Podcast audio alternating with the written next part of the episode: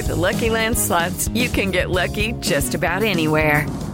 This is your captain speaking. Uh, we've got clear runway and the weather's fine, but we're just going to circle up here a while and uh, get lucky.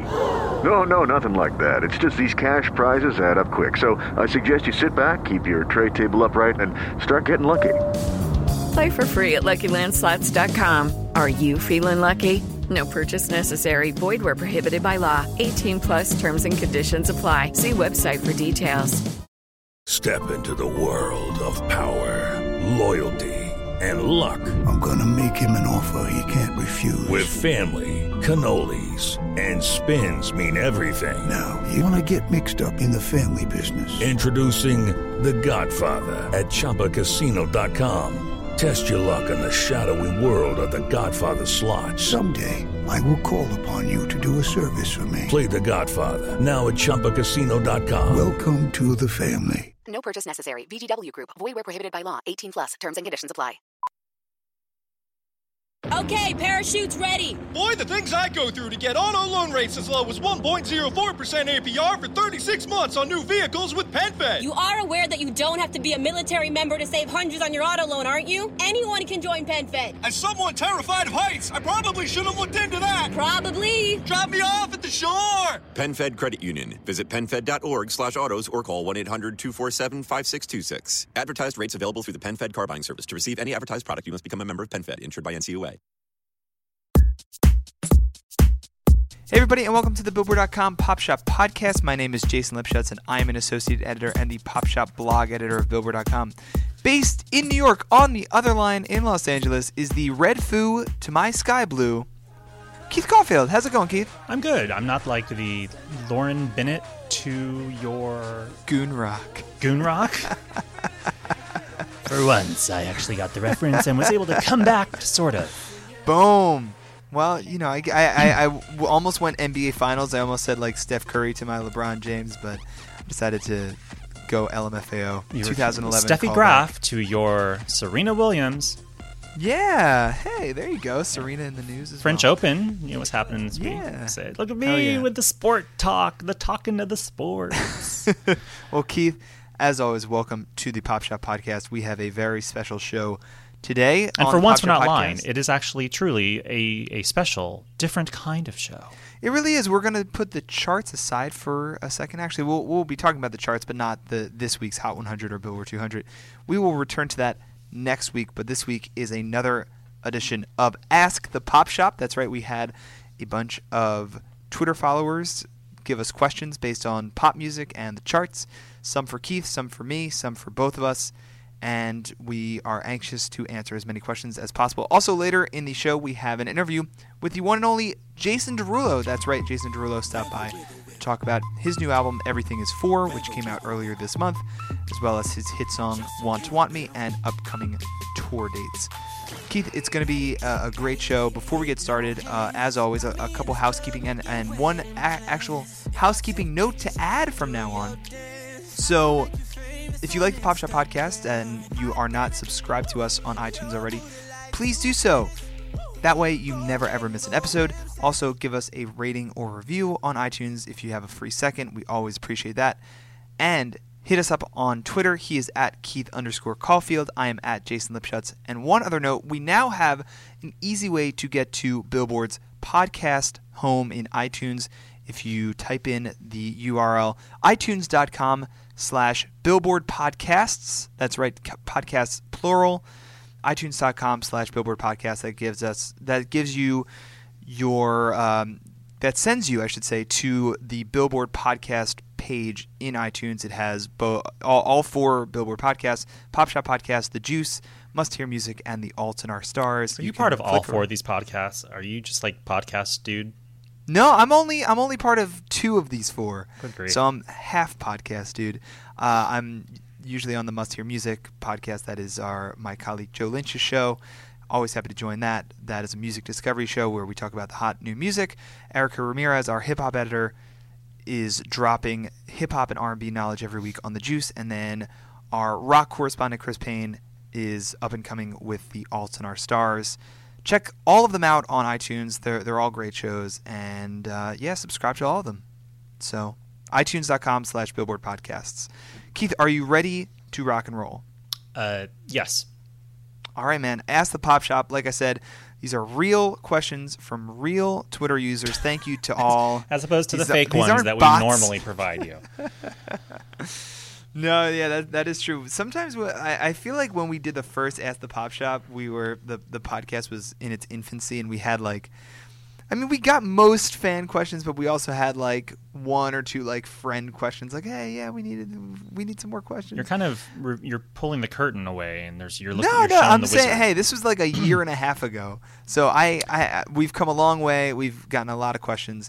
Always love doing Ask the Pop Shop, so thanks to those who sent in questions. We're going to try to get to as many as possible. So let's let's do it, man. Um, the first one is from at I love R E seven. I wonder and who sh- I wonder who this person likes. Could be Ariana person Grande. Probably likes. Yeah, it could be Ariana Grande. Uh, I will say, as I always do during Ask the Pop Shop time, if I mispronounce anyone's names or anyone's Twitter handle, I apologize. My last name is Lipshutz. I get mispronunciations all the time. Just remember, lip, shot, shot, shot, shots. L M F A O. Everything goes back to L M F A O. I think Unfortunately, we actually have an everything L M F A O. Goes back to L M F A O. Ah, oh, I think we actually have an L M F A O question in here. So, oh, at I Love R E seven wants to know, if a main artist has multiple hits, but most are collabs, does that take away from that artist's success?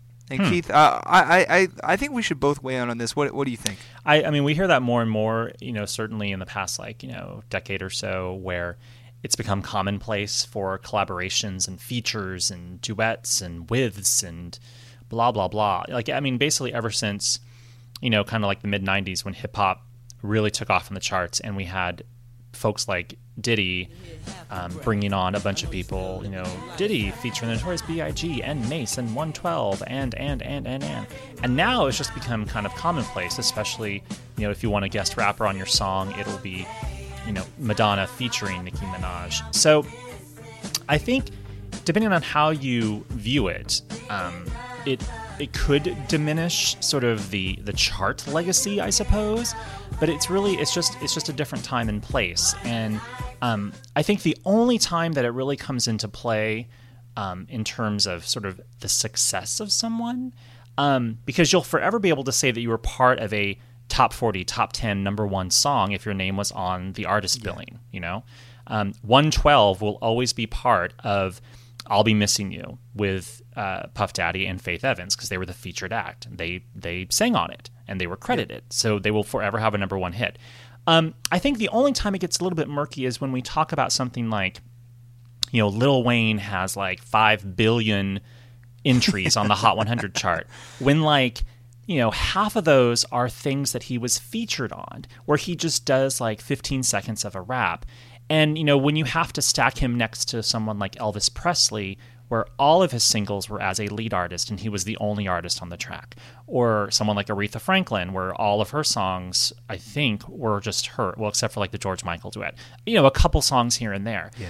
It's you you have to sort of just keep that in mind when you discuss the the mini acts that are now featured on so many other songs. Yeah, I, I totally agree with you. And, you know, this question is is asking about artist success. You you took it from a chart success standpoint. From a from a pop success standpoint, I, I agree with you that I, I think it's a case-by-case basis. I, I feel like more and more you see artists using collaborations to, to you know, prop themselves up and, and find a hit that, that really sticks with people. Ooh, and who's I propping themselves I, up and trying to find a hit, Jason? Sorry? I said, who's propping themselves up and trying to find a hit? Come on, spill the names. No, I'm I'm speaking generally. I'm actually not thinking of anybody. I know. I was just what trying I, to like get you to say something negative, and you, were, you aren't going there. Well, what I was going to say is if you look, I, I think that if you establish your voice and your type of artistry in a, in a way that's meaningful, it doesn't really matter if it's through a collaboration or through a solo track. I mean, if you look at, you know, going back to this uh, uh, person's I Love R E seven favorite artist, Ariana Grande's first handful of singles, a, a lot of her songs were all collaborations. If you think of Problem with Iggy Azalea, you had The Way with Mac Miller, you had a bunch of uh, multiple songs with Big Sean, um, Break Free from Bang Zed, Bang and, with Jesse J and Nicki Minaj. Yeah, so, but the thing is, you can so clearly identify her voice and the type of artist she is that yeah. it doesn't really matter that those weren't solo tracks. I, I, I that I don't think it take, takes away from an artist's success if, if it's done in the right way. I guess that's my answer. Yeah, there's no there's um, there's, there's no clean cut answer for this one. Keith. Yep. At S I K three three three, uh, a longtime uh, listener, I believe that's Stuart Klein. Thanks, Stuart. Wants to know, what song has the most separate chart runs? And he mentions Dear Future Husband by Meghan Trainor, currently on its fifth. I feel like this might be a little difficult to answer. For yeah. you. I'll, I'll, I'll kick it to you. Unfortunately, and I and a number of these questions, I consulted Gary Trust, who is the other co-director of charts at Billboard, and he also manages the Billboard Hot one hundred chart. I consulted with him on this one, and he says, well, unfortunately, we don't really have a good answer for this one. Um, it's a little too difficult to research. Um, I, so, yeah, I don't, I don't know what song has the most separate chart runs. And, you know, certainly lately with how the chart works, you know, you know, a chart, a song can can pop on and off the chart, you know, first as an album cut or first as just, you know, when the album comes out, you know, because there's a sudden surge of streams and then it goes away and then it comes back as an album cut and then it comes back as, you know, when someone performs it on T V and then it goes away and then finally it's worked as an official single and then it, it charts. So nowadays it's a lot harder because a lot of songs can have multiple chart runs. Um, it's not like in the olden days where, you know, like Chubby Checkers, The Twist, like has one chart run and then it goes to number one and then it leaves the chart. And then like a year later, it comes back again for another run at number one. Like that's a really unique, separate chart run. Meghan Trainor's Dear Future Husband is kind of different. Like just leaving the chart for two weeks and then coming back, like, well, a little bit different. Uh, so no, the answer is I don't have the answer. I wish I did, but I don't. Well, it's the same thing if you look at Bad Blood by Taylor Swift. When nineteen eighty-nine came out, that snuck onto the Hot one hundred in the lower reaches, and now that it's a single with the, the big music video, it's back in the top ten. Yep. So, Keith, let's move on to at Austin A. Graham. Do you think Adele taking so long to release her next album is going to hurt or help her? When do you think it will come out? Hmm. So... I'll I'll take this one, Keith. Okay. I don't I don't think. Did you say damn it? No, I said okay. Oh, I thought you said damn it. Like you want it, you want it to end, and you can weigh in as well. I, I wanted to. Uh, I just wanted to say I don't think it's going to hurt her, just because there's still such a hunger for Adele music. At least that's the perception I I, I get, and it just seems like twenty-one was such a huge deal that even if this comes out in the next year or two or three, it's it's it's still going to be a big deal when she does come back. I mean, if you look at an artist like Justin Timberlake, who had such a, a monumental success with two thousand six's Future Sex Love Sounds, took his time to come back, waited till two thousand thirteen with the the um, his third album, and now I, I mean he he put it up in the right way. He stoked anticipation. I think Adele's going to do that as well. When do you think it will come out? I have a feeling. I have a feeling we're not too far away, and I'm not basing that on anything. But I, I feel like we haven't heard word in a while. I feel like she's been finishing things up. I I would not be shocked if it's fourth quarter of this year. I'm, I I don't think I wouldn't bet my life on it, but I wouldn't be shocked either. What do you, What do you think, Keith? Um. Well, about when it's coming. Well, that's anyone's guess. Yeah, I, that is anyone's guess.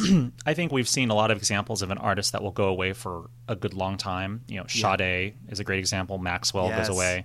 I actually thought about I, I actually thought about Sade. Um, D'Angelo went away for a while. Um, Don Henley has his first album coming out, his first solo studio album this year since I think two thousand.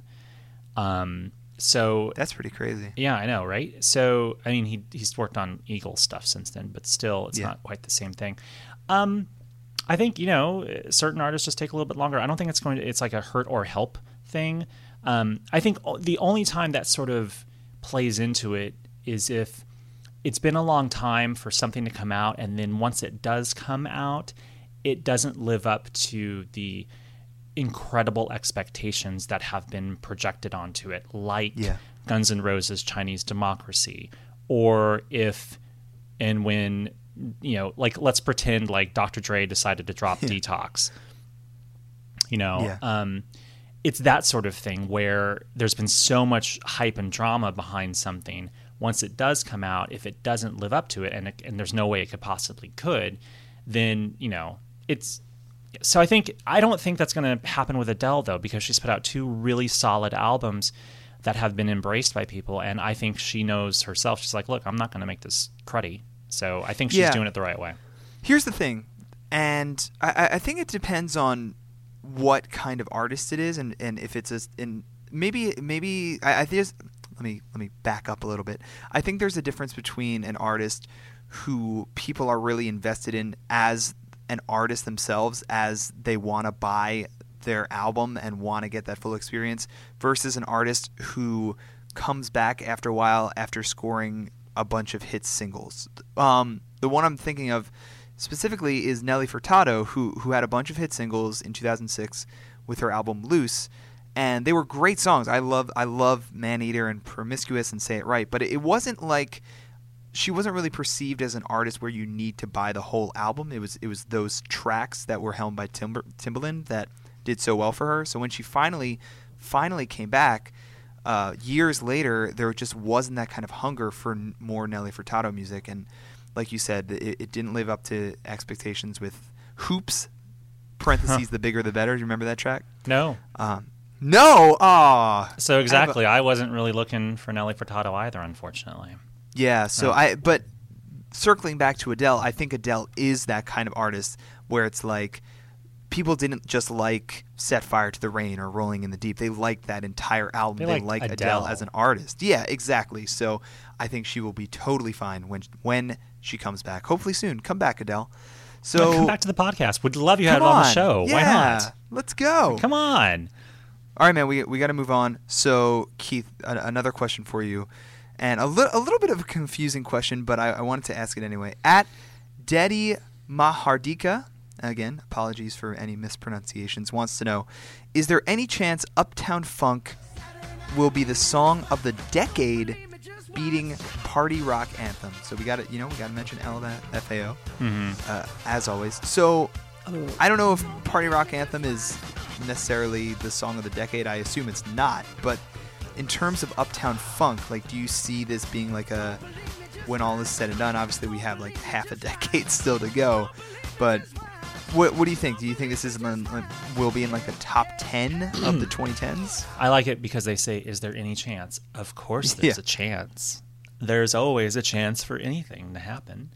Um, so yeah, there's a chance. But I don't know. I, I'm not going to forecast any much more than that. That's, that's, that's a really fine. lame answer. But, you know, I mean, it's a huge number one hit. Anything is possible. And the thing is, been in the top five at least last week. We don't have the new Hot one hundred yet because we're recording this on Tuesday. Um Uh, the, the song had been in the top five for, I don't know, I think it's the past four months or something ridiculous. Yeah. So anything is possible.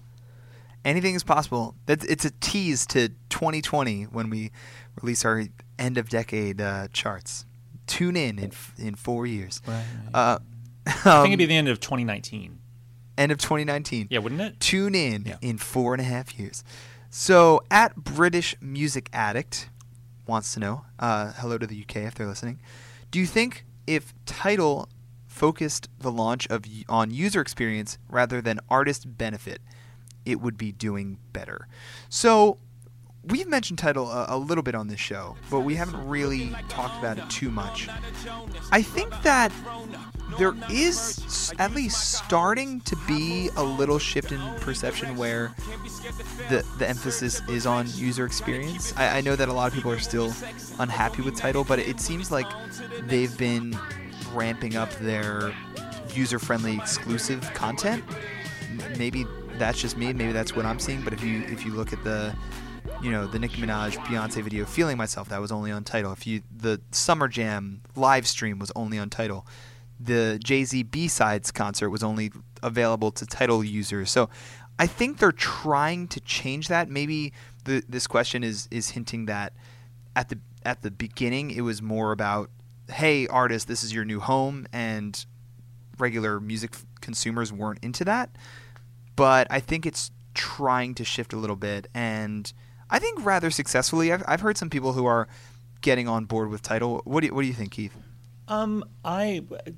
Well, to be perfectly honest, I'm not a, a Tidal user. Um, not because I don't enjoy it. It's just I haven't really gotten into it very much. Okay. Um, I mean, it's still very new. It's only been like two and a half months, I think. Right, and most people aren't using it. So yeah. Most people, I mean, I would love to see a statistic on how many people actually use any streaming services. Um, because we talk about Spotify and all these things before, all these other things all the time. And I think most people consider a streaming service as YouTube. Um, yeah, exactly. Um, and now maybe the new iTunes, Apple service, who knows? Um, well, I think I think initially there was a lot of backlash just because it's like, hey, we're these multimillionaires and we're going to finally do artists right. It's like, well, I guess. And I think there was just th- this sort of easy backlash against that. I like your multimillionaire voice, by the way. Those very fat, sultry. Those those fat cats in Washington, um, sitting on piles of money at Jay-Z's Rockefeller, um, Rock Nation, Rockefeller, um, Rock Nation. Anyway, I'm doing the voices again, Jason. They're coming I back into it. my head. I love it. They're falling out. Um, yeah, I think in the beginning there was some backlash, but I think now they're probably, uh, you know, the, the the fruits of those artists' investments in it. You know, I've I have the feeling that Madonna's new video, um, "Bitch on Madonna," which is purportedly supposed to have a bunch of guests in it, will probably be on Tidal exclusively. Yeah. So they're leveraging that, um, and you know, they're they were they're trying they were trying to get across the idea of how. Um, The audio quality is, you know, much more significant, you know, it's significantly different and uh, more pure on Tidal than other streaming services. Um, so I think it, it's a work in progress. I think it's interesting right now we're at this yeah. weird time where you have Spotify going up against Tidal, going up against the Apple product. And, you know, now it's all about stream, stream, streams. I'm like, is anyone ever really going to buy music again? Like, yeah. like. Have they all just like abandoned the idea of selling a download, or is that just like basically Taylor Swift at this point? Like, nope, only way you can get my music is if you buy it. Well, what's funny is we also have uh, another Ask the Pop Shop question from at Adam Bexton, who says, I- I've always wondered your takes on streaming. Is it saving the industry or just a fad? Um, and you kind of gave yours, I guess, right right then. Well, I'm, I mean... You know, it offering like someone like, you know, you pay twenty bucks a month for, yeah. you know, access to music. Um, and, you know, I mean, the hopes is that you'll pay this monthly installment every month so that at the end of the year, twelve times T K, like ten bucks a month. Oh, it's one hundred twenty dollars that I've paid. So that hopefully, you know, maybe that might be more money than you would have spent on music if you purchased it. You know, just to have access to music in the world. Like, if we can get everyone just to pay for music, the access to music, much in the same way people just pay to have T V, or they pay to have H B O, or they pay to have E S P N, or whatever it is. Yeah. Um, you know, you, you you you know, if we can just get people to get used to the concept of paying for this, you know, maybe that will help us, as opposed to just stealing music or listening to it for free or whatever. Um, And that's what they're trying to do. I don't think it's a fad. I think they're trying to find a way to, and I think it's a smart thing, to, to shift people into the subscription idea, where if I just pay a fee and I just sort of get used to the idea of not really thinking about, like, no, it's just ten bucks a month, and I'm totally down with paying ten bucks a month if I can listen to everything that is in the iTunes store. I have no idea what the deal is, but I'm like, that's just an example. I'm like, yeah. that's cool. And if I can always take that with me and always have it on demand anywhere that I'm at, that I have my iTunes, you know, uh, program, that's pretty awesome.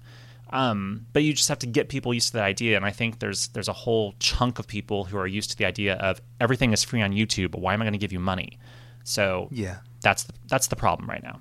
Yeah, I think it, w- I've always kind of uh, thought of this era of streaming as like phase one, which is that this is here's the introduction of streaming, and and, and again, streaming, Spotify, and even even YouTube, it's it's less than ten years old, really. This concept of uh, consuming music in this way, um, iTunes is is uh, uh, older than ten years old, but just the streaming itself.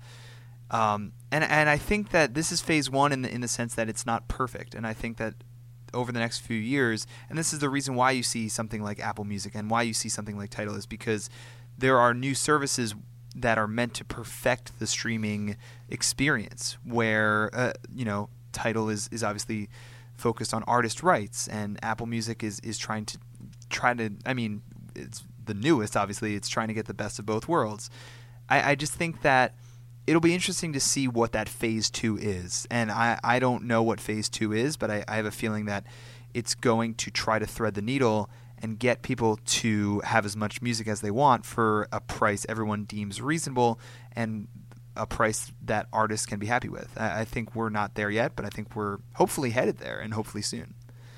Um, yeah. But yeah, there you go. There's the hot take on streaming that Pop Shop Podcast fans have been thirsting for. Uh-huh. So Keith, yeah, uh, we only have time for a few more. Let's let's try to rocket through them. At Anthony Grayson wants to know, why do you think age is such a limiting factor in today's musical climate? So well, this is this is a pretty broad question, but I, I what I uh, le- I'll, I'll try to narrow the focus for at Anthony Grayson. You see a lot of veteran artists really struggling in terms of selling albums and, and scoring hits. In the past year and a half, you have someone like Mariah Carey, someone like your beloved Madonna, someone like Jennifer Lopez. These these huge superstar divas that are just struggling, while, you know, you, you have younger artists like, you know, the the new artists like Ariana Grande and Five Seconds to Summer and Fifth Harmony. They're struggling in a very specific aspect of their career. Yes. Meaning they're not getting play on the radio and not yeah. having like huge individual like single sales. Mariah's doing probably just fine at her Caesars Coliseum show. Yeah. J-Lo is making bajillions of dollars as a spokesperson, as a judge on American Idol, as an author. She's still in movies. Like, she's still a megastar. Madonna's, you know, her her arena tour will probably do just fine. So I think, you know, in a specific metric of top forty radio, or, you know, a lot of radio airplay and a lot of like streams, that kind of thing, It's it's it's a young person demographic. You know, radio programmers are programming their stations to appeal to people that are like in the age range of like, you know, twelve to thirty-four or something. You know, they have very specific demographics that they're going for with, um, you know, because they they need to get advertisers to want those people to listen to the radio, because they're trying to, it's an ad supported thing. Like, you know, the reason why you hear certain ads on the radio is because those advertisers want a certain demographic of listener to be hearing those ads. So there's a reason why Ariana Grande is played so much on Top forty radio, because Ariana Grande brings in a specific kind of listener that that radio programmer and the sales and the advertisements you hear want to have listen to that radio station. Uh, that hopefully makes sense. So Madonna and J-Lo and Mariah and Bruce Springsteen and Bob Dylan and Barbra Streisand all bring in a much older demographic, which is not what these radio stations want. They don't want a bunch of like, you know, thirty plus people or forty or fifty listening to those radio stations, which in a way doesn't make a whole lot of sense, because those are the ones that have more money in theory to spend, but that's just the way it is for those particular radio stations. Um, so conversely, and then I'll shut up, look at the Rolling Stones. Like, they haven't had a hit on um, Top forty radio probably since like nineteen eighty-nine, nineteen ninety. However, they're playing stadiums across America this year. Yeah. And they're selling like fifty thousand seats for like hundreds and hundreds of dollars a ticket. Oh, they're doing just fine. So yeah. I think it depends on what, how you're looking at Uh, this particular ageism question, um, and, and what specific part of the music world you're looking at. Totally agree. Totally agree. I, I mean, everyone's having success. It's just in a different way, it, it, maybe a less visible way if, if someone is just paying attention to YouTube and radio and, and, and whatnot. Also, and, and it is worth saying that all these old people, quote unquote old people that I've mentioned, all started out as like Top forty people. They yeah, all started exactly. out as younger people. So you, it's it's... The the difficult the rub here is that you, you can't really start out as an older person. It's a young man's game, this pop music thing, unfortunately. Now, you can start out, and you know I, I you know you you might have that sort of midlife blossom like that Tina Turner had at forty-five, yeah. you know, thirty years ago when she came back with Private Dancer. You know, maybe you could be in your thirties as the Pet Shop Boys were when they had their first number one back in like eighty-six.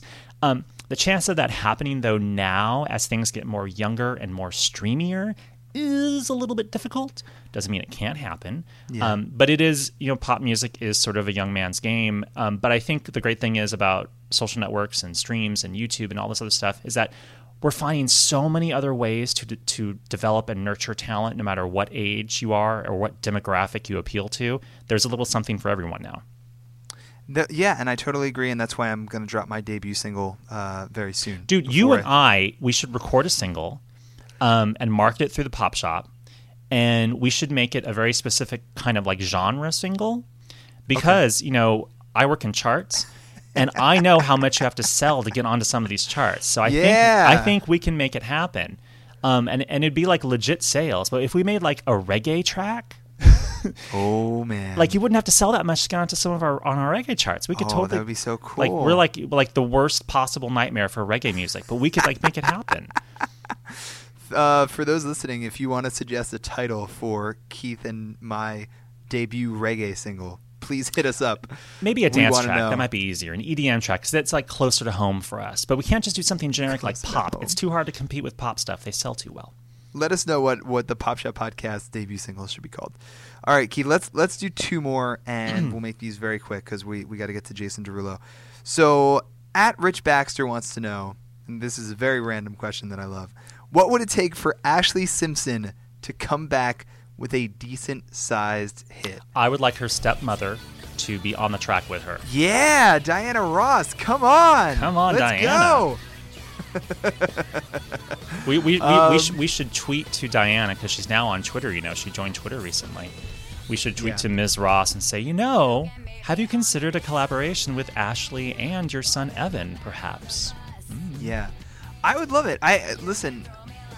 Aside from her her sh- kind of shaky third album, uh, Ashley Simpson, super underrated pop rock artist from the mid two thousands, and I would love for her to come back if she kind of just decided to hit up Max Martin and Shellback and, and do this thing again for real. Uh, I don't know if it would be that successful just because it's been such a long time, but I think there would be an audience for it. Why not? Let's go. Let's do it. That that's my answer is I think that she needs the right producers. She needs to find the right sound. Dude, Not if sure I had the right a... producers and the right sound, I could have a hit. Well, I, yeah. I, I mean, mean if true. Max Martin's available, I'm sure that he could probably For our craft reggae me. debut single. Well, no, I mean, if if Max Martin like like was available, it's like, sure, Keith, we can do a charity single. Like, like wouldn't it be fun? Like, here, it's a pop shop project. Max Martin creates a single for Keith and Jason. We, oh my God, can you imagine? He could make us sing well. like. Like, our voices would sound amazing, I think. All it would take is a little bit of production.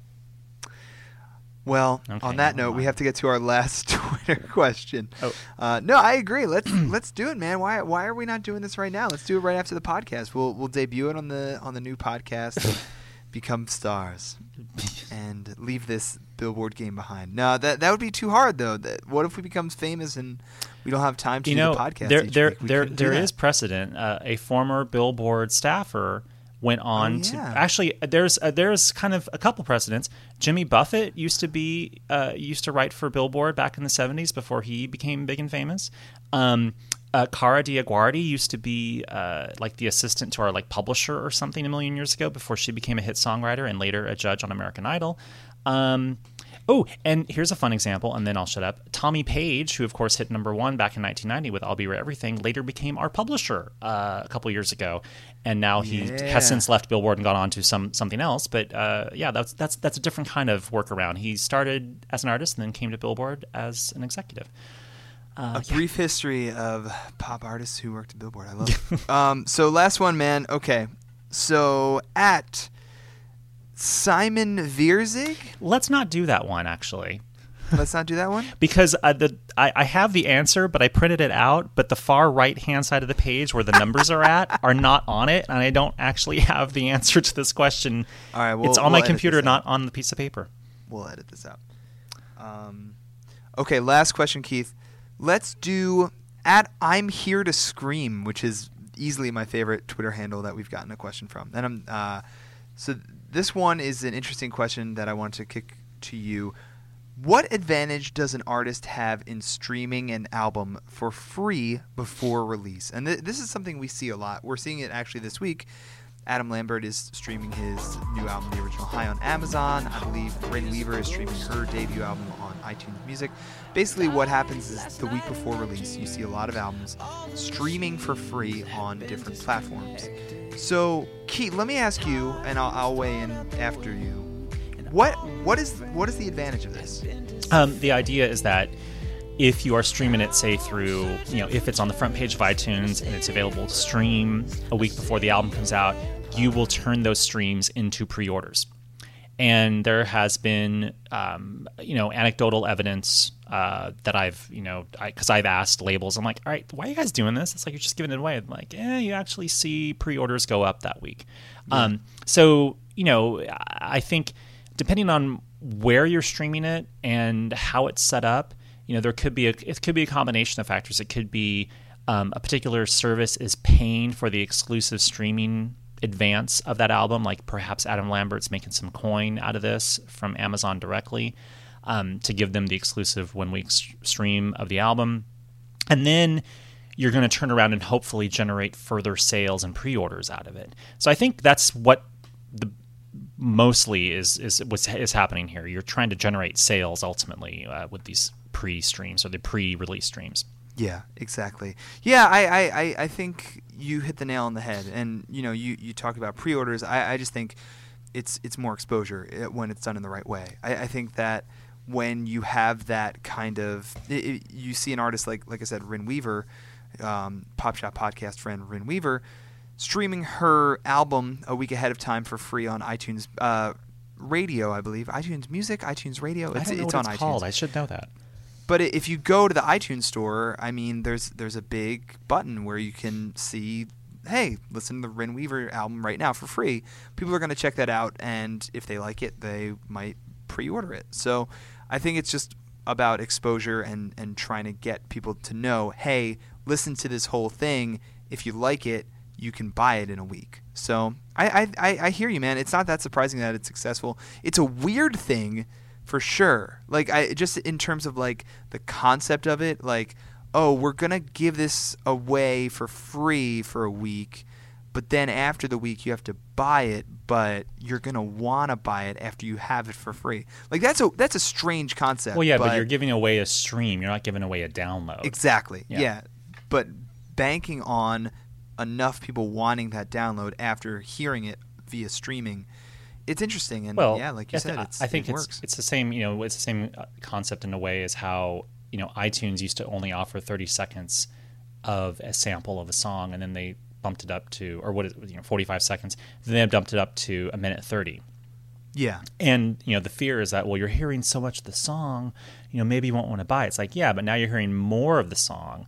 Maybe you'll just go ahead and buy the whole thing. And you know, I think they're probably thinking like, okay, now you can stream the whole thing. Maybe you'll still want to buy it. Like, eh, I don't know. I mean, now with the whole streaming, like everything you can stream, it's like, why would you ever buy an album? As we go back to that question again, why would you ever just buy a download anymore? Anyway, yeah. Sorry. There. Well, well, there you go, man. That that's gonna put a bow on Ask the Pop Shop. Uh, Thank once you, everyone. Again. Thank you guys so much for for sending in questions. Sorry if we did not get to it. If you do have any further questions or follow-up questions, like I said, hit us up on Twitter. He is at Keith underscore Caulfield. I am at Jason Lipshutz. All right, man, we got to get to another Jason. This is Jason Derulo. He stopped by the Billboard Studios to talk about his new album, Everything Is four, which features the top ten hit Want To Want Me, as well as his career as a pop performer, overcoming his injury from a few years ago and going back on tour at the top of twenty sixteen. Jason was great. Here he is on the Pop Shop Podcast. There's nothing I know I wouldn't do. I wouldn't do. Just to get up next. Jason Derulo, thanks what up? for uh, stopping by Billboard. Congrats on Everything Is four. Oh, thanks, brother. Appreciate that, man. Album number four. How different does this feel than the, the other three before it?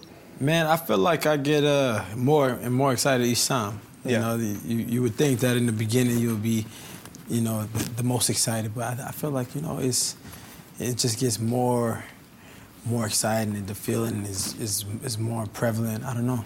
Yeah. It, it seems like you've added so much to your repertoire on this album. Like, do you feel like that as well? I feel like, yeah, time has definitely um, been good, man, um, you know, in terms of me growing as a man and as an artist. Um, definitely added a bunch to the repertoire, and um, kept a lot of the old things from the repertoire and just continue to expand. Yeah, it's it's it's so funny because there's this run on the on the album where it's like four or five different kinds of songs, like completely different kinds of songs. Mm-hmm. One's with Meghan Trainor, you have Keith Urban and Stevie on a track, then you have a, like a tropical track with J-Lo. Like, was That's it? That just sounds crazy. Just hearing it back to.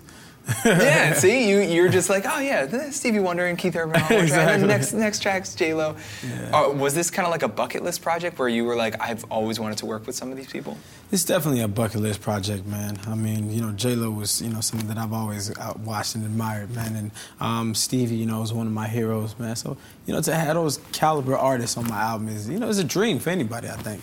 Um, but yeah, it's it's a it, it was it was a lot of fun creating the album because every everything was always so experimental and fun, and I wasn't really putting any pressures on myself. Um, and it was it was just about the art. It was just about the music. It was just about the reality, um, and and uh, making that reality come to life on on a, on wax. What was that feeling like when you hear? I mean, you're obviously a big Stevie fan. What was that like to hear that moment where the song's done and you hear a song feature, featuring Stevie Wonder? Like, was that surreal? I think the moment. Uh, I was in the studio and I watched Stevie walk um, to his booth on his own, you know, with, with nobody's nobody's help. And the moment he started to play the melody, um, you know, that that was uh, created by me. You know, that moment right there is is a, is a crazy one. You know what I'm saying? Somebody that you grew up watching, somebody that you um, used to study, yeah. you know, um, is uh, being a part of, you know, something that you created. I think is is is, is pretty crazy, man. And I think it's it's a dream come true and. Um, definitely a notch off the bucket list.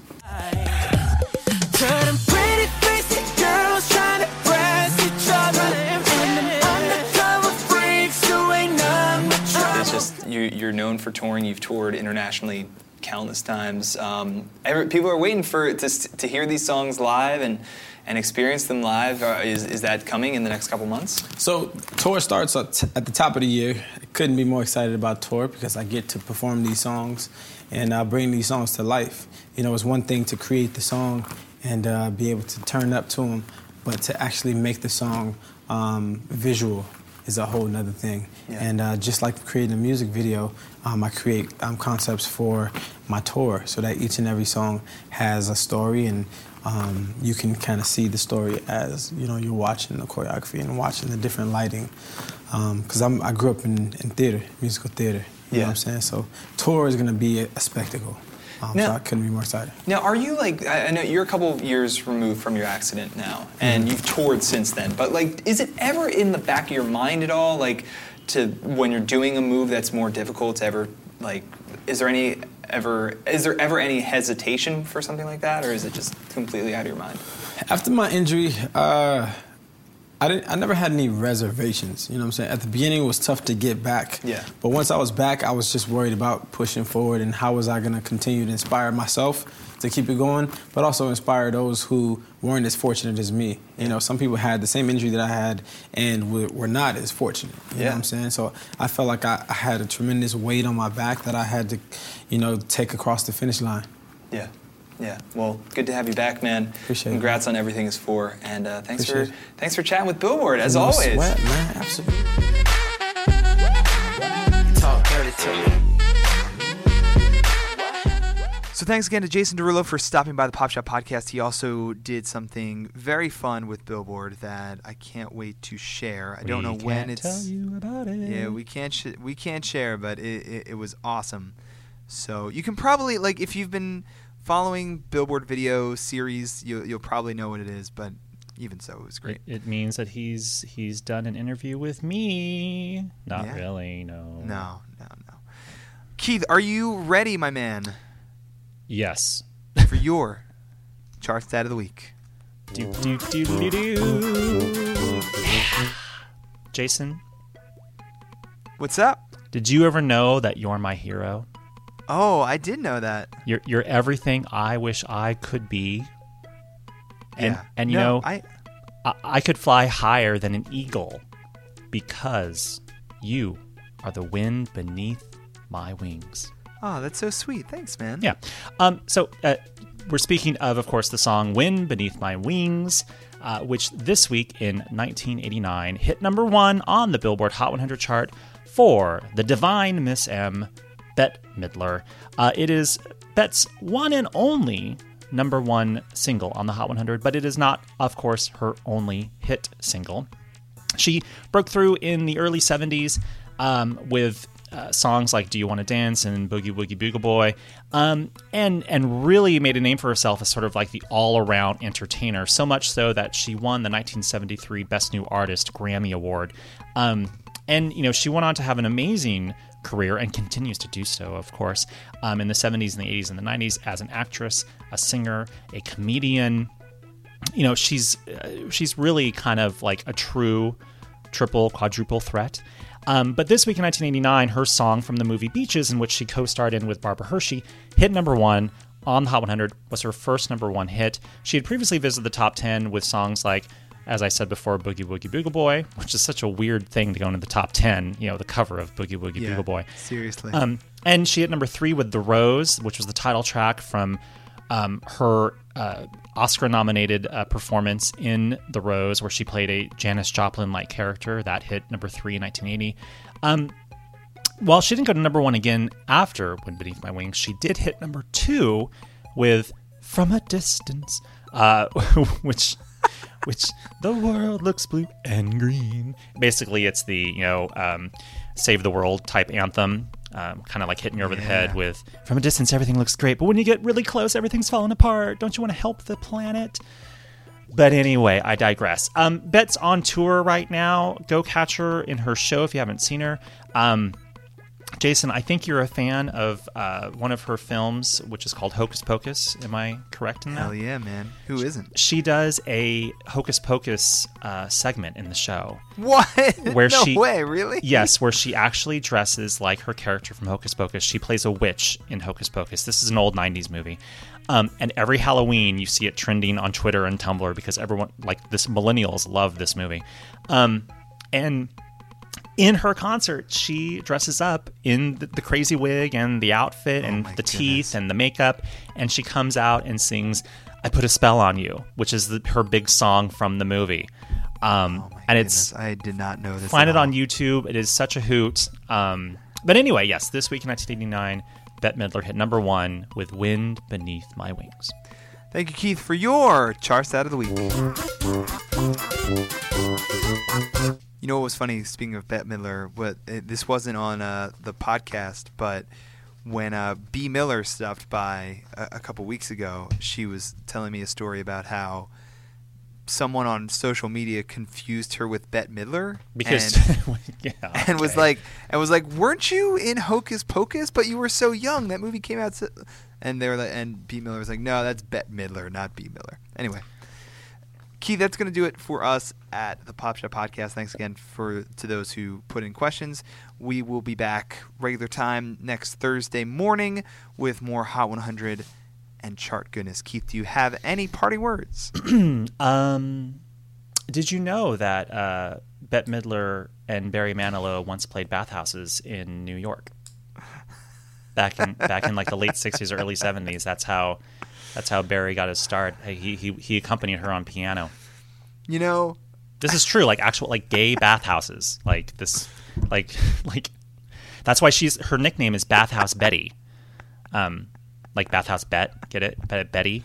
Um, and truly, he played piano for her in bathhouses where there's like dudes, like gay dudes, in like towels, like listening to her sing, and Barry played piano.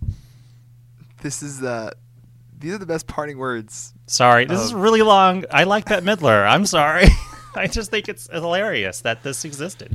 Long parting words. Normally I have none, so I'm making up for the fact that I had none for like months. I know, man. I appreciate that. Well, let's go out on a Bette Midler song. Which which song do you want? Well, why not Wind Beneath My Wings? Wind Beneath My Wings it is. Thanks for listening and take care. All night, rock and roll.